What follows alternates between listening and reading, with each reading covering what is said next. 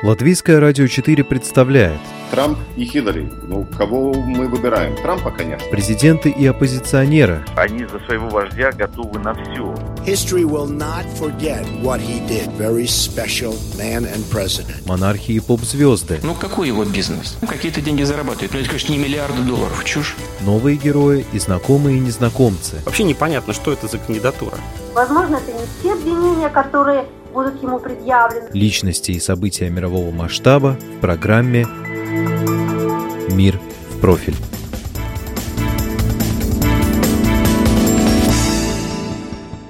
Каждый вечер вечер наступает вдруг. Если делать нечего тебе, мой друг. Если ты от жизни от своей устал Может быть заглянешь в наш вечерний квартал. Здесь кроссовки танцуют, здесь всегда полный зал Здесь девчонки целуют, даже если устал. Здесь всегда зажигает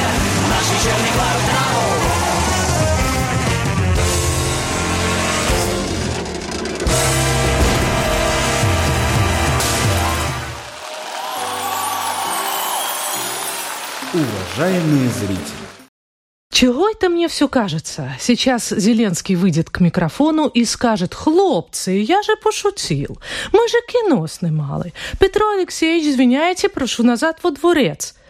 Написал в Фейсбуке один из известных латвийских предпринимателей, комментируя итоги выборов в Украине. И многие признались, что разделяют это чувство. Однако события в Киеве доказывают, что кино только начинается – и это будет фильм не о чудесном повороте в судьбе веселого продюсера и комика, затеявшего такой восхитительный сценарий, что он на раз воплотился в жизнь, втянув в себя целую страну. События вокруг Приватбанка демонстрируют, что сценарий написан совсем не под Владимира Зеленского, и главную роль он получил в нем для отвода глаз. У победителя, похоже, другая фамилия. И он рвется забрать свой приз, пока в очередной раз украинский народ не поймет, что совершил ошибку. Вы слушаете программу «Мир в профиль». У микрофона ее автор и ведущая Анна Струй. Сначала восстановим череду событий. За три дня до выборов, 18 апреля, окружной административный суд Киева признал незаконной национализацию Приватбанка в 2016 году. Истцом был Игорь Коломойский, ответчиком Национальный банк. 20-го, в субботу, последовало еще одно решение в пользу Коломойского об аннулировании его личного поручительства по кредитам рефинансирования, полученным до национализации Приватбанка. При этом Коломойский заявил, что потребует от государства 2 миллиарда долларов компенсации морального ущерба, но сам банк забирать обратно не собирается. Наконец, 23 апреля, уже после победы Зеленского, судьи потребовали импичмента уходящему президенту, так как Петр Порошенко своей резкой критикой этих решений окружного суда на финише избирательной кампании нанес урон всей судебной системе страны.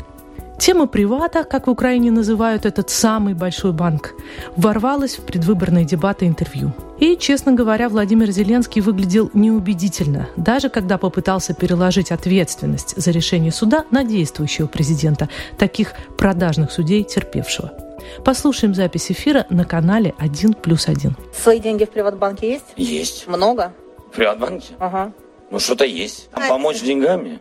Да главное, чтобы вам хватило, чтобы вам не приходилось коррупционными схемами в ходе президентства заниматься. Я, я прошу прощения. Я в жизни своей никогда ну, не занимался. Оста- оставьте их пока при себе. Вопрос. Готовы ли вы взвалить на себя этот груз и сегодня людям сказать, что да, я гарант того, что банк будет стабилен, что все будет в порядке. Мы знаем, что банковская система, в частности НБУ, это ваши прямые полномочия. Да. Я понимаю, что это решение глобальное и проблемное для следующего президента. Но для действующего президента ответ простой. Как раз сегодня, то, о чем вы говорили, связи мои с Коломойским, можем о них подробно говорить.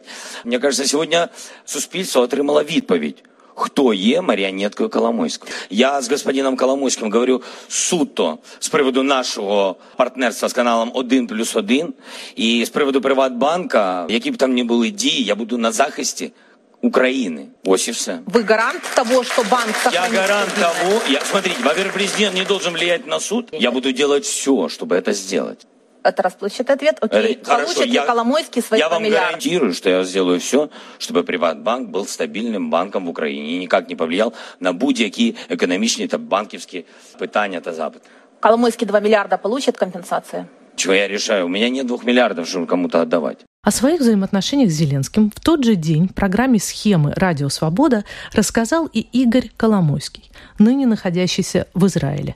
Ему посоветовали побыть в стране второго гражданства адвокаты в связи с расследованием, инициированным ФБР.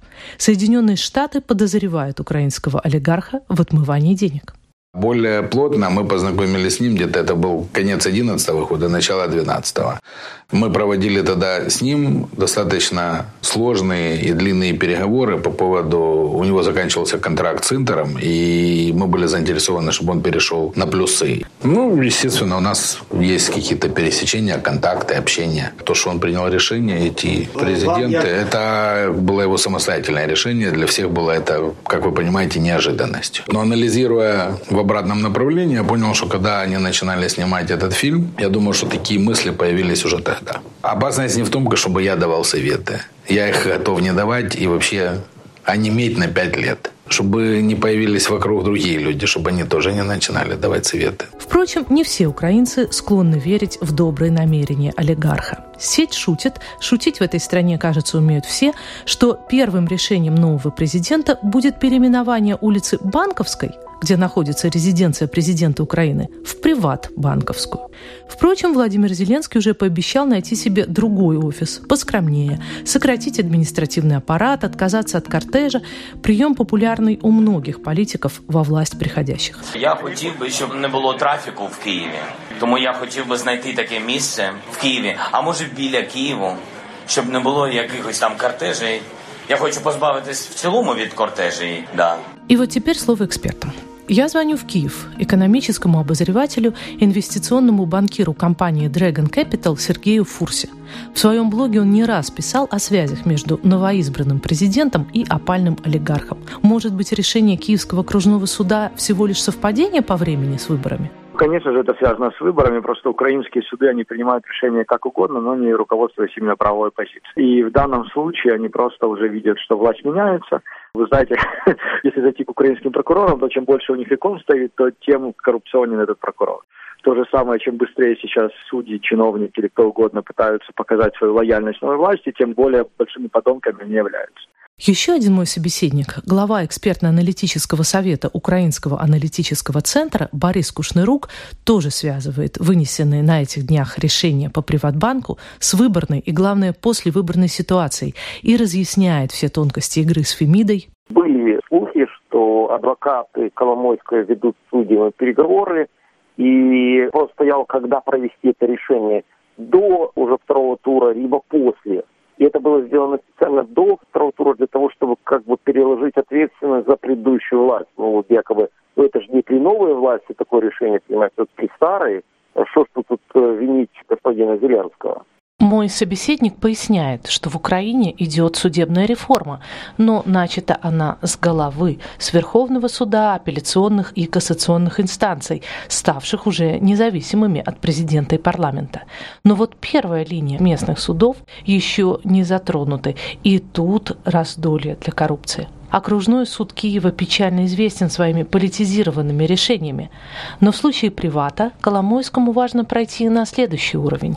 Поэтому одним лишь сговорчивым судьей не обойтись. Риски будут состоять в том, что господин Коломойский рассчитывает, что до апелляции ему удастся уже в этот момент, чтобы были свои люди в Генеральной прокуратуре и были свои люди в финансов и на Нацбанке, которые ему подыграют ему уже на стадии апелляции и кассации, то в этом случае они совместно проиграют государству. Коротко, историю национализации Приватбанка и его значение для экономики Украины напоминает нам Сергей Фурса. В 2016 году, в конце 2016 года, Приватбанк был национализирован, потому что там была дыра в 5 миллиардов долларов, и у государства был выбор либо ликвидировать банк, либо национализировать. Собственники отказывались поддерживать банк, отказывались вносить деньги в капитал. Это очень важно. То, соответственно, в рамках программы МВФ в сотрудничестве с американскими партнерами была проведена национализация Приватбанка. И она была признана, в принципе, образцовым. Тут важно понимать, что это не была инициатива Порошенко. Это не была там личная вендетта Порошенко против Коломойского. Национализация была проведена под давлением международного сообщества. Это очень важно. Это был самый крупный коммерческий вообще самый крупный банк в Украине, на который приходилось 30% банковской системы Украины. Ну и приходится до сих пор. Поэтому нестабильное финансовое состояние этого банка было критическим риском для всей экономики. Борис Кушнырук предупреждает, что пересмотр национализации приватбанка отрицательно скажется на финансовой системе страны. Я был в Вашингтоне, был приглашен Международным валютным фондом на весеннюю сессию, и там позиция очень жесткая. Если Украина как государство проиграет Коломойскому, то в этом случае сотрудничество с МВФ и с Мировым банком, в этом случае, очевидно, и с США, и с Евросоюзом, как минимум будет заморожено, потому что никто не хочет, извините, финансировать еще за счет американских налогоплательщиков либо европейских налогоплательщиков финансировать олигарха Коломойского.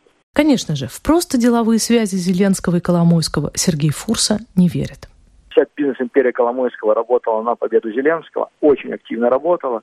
Более того, есть журналистские расследования, которые показывают, что в команде Зеленского важную роль, ключевую роль играют люди Коломойского. Поэтому Коломойский очень много усилий прилагает для того, чтобы Зеленский стал президентом. В итоге у него это получилось. Поэтому ключевой вопрос, какой процент акций Зеленского принадлежит Коломойскому? 25%, 50% или 90%? Акции вы имеете в виду фигурально выражаясь? Да. И ваша версия? Мне кажется, что там больше, чем 50%. И так выглядело с самого начала. Но кто его знает, что произойдет после того, как у Зеленский выиграл, получив 73% голосов. Возможно, эти условия будут пересмотрены. На самом деле, все дальнейшее развитие ситуации в Украине будет сводиться к противостоянию дяди, как величают в штабе Коломойского, они так его и называют дядя, и дяди Сэма. Вот кто будет более влиятельным, американцы плане коммуникации с Зеленским или Коломойский, будет зависеть от того, как будет развиваться ситуация в стране. Почему, несмотря на очевидные нити, связывающие Коломойского и Зеленского, народ предпочел поверить в очистительную миссию внесистемного кандидата? Ответ Бориса Кушнерука таков. Он является некой надеждой многих, и по большому счету мог быть на, на этом месте мог быть и не на этом месте мог быть, например, такой известный украинский певец, как Вакарчук. А как показал опыт, запрос украинцев на изменения базируется в первую очередь на том, что якобы может вырасти их благосостояние очень резко и очень быстро. Наивное представление, но этим тоже манипулировали, манипулировали очень долго.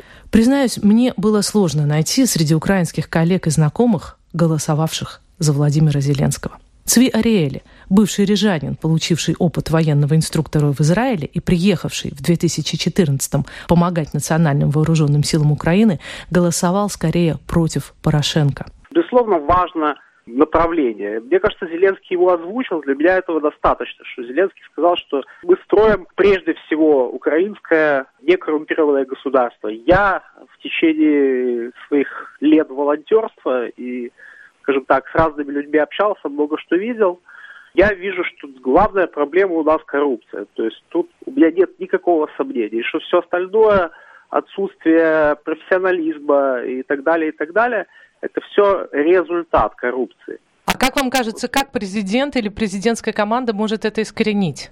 Прежде всего людьми. То есть надо ставить людей, не были увлечены в воровстве. То есть люди, которые не были в государстве, не были чиновниками на тех или иных хлебных должностях, э, не имеют того самого опыта, с которым они просто не смогут не воровать.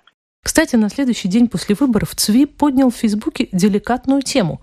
Можно ли ожидать роста антисемитских настроений, если вдруг политика Владимира Зеленского окажется провальной? Сам Цви Ариэли считает, что уровень антисемитизма в сегодняшней Украине низок, и голосование за Зеленского доказывает это. Поэтому призывает людей не идти по поводу своей генетической паранойи, в кавычках, которую демонстрируют некоторые посты украинских евреев. Зеленский, наверное, все-таки, наверное, еврей, да, я его метрики не смотрел, как бы это достаточно ясно, в отличие от Порошенко. Ну, во-первых, те же самые люди, которые пять лет назад кричали за Вальцмана, что Порошенко это Вальцман. Сегодня они, они поняли, что пришел еще кто-то, кто вальцманее Вальцмана. Да? То есть для них это совсем ужас. 75% выборцев, они просто сказали, что для них это не является важным, кто человек по этническому происхождению. Но, мне кажется, они дали достаточно четкий ответ на это. Если президент становится, допустим, евреем, это значит, что уже сегодня, что в случае провала его политики будут какие-то погромы, не дай бог, и так далее, и так далее. Но если еврейские погромы Украине не грозят, то с российским фактором все не так просто.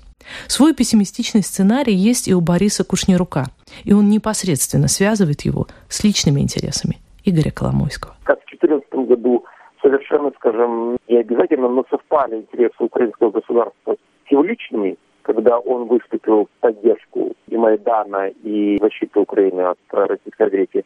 Точно так же потом в 2016 году он перешел в жесткую оппозицию к президенту, и это касалось Укрнафта, Транснавты, Приватбанка. Вот эти факторы, скажем, привели к тому, что он перешел в оппозицию, президент Порошенко и развязал достаточно жесткую кампанию информационную. А вот Украина впервые столкнулась с той проблемой, которая по уровню, я думаю, ни одна современная страна не сталкивалась. Столь массированной информационной такой гибридной войны, которая базируется на как бы на тезисах борьбы с коррупцией, а на самом деле против целенаправленной дискредитации действующей власти. Причем, условно говоря, уже Россию интересует не Зеленский, а их интересует хаотизация Украины, потому что это будет теми э, предпосылками, которые обеспечат последующее вторжение. А я абсолютно убежден, что это один из самых реалистичных сценариев в пределах 2020-2021 года. Я могу сказать, что прогноз о российском вторжении и о причинах, почему именно эти сроки, я писал еще в 2008 году. И потом было достаточно много прогнозов я делал, поэтому мои прогнозы, к сожалению, сбываются. Причем, к сожалению, потому что многие из них далеко не самые оптимистичные.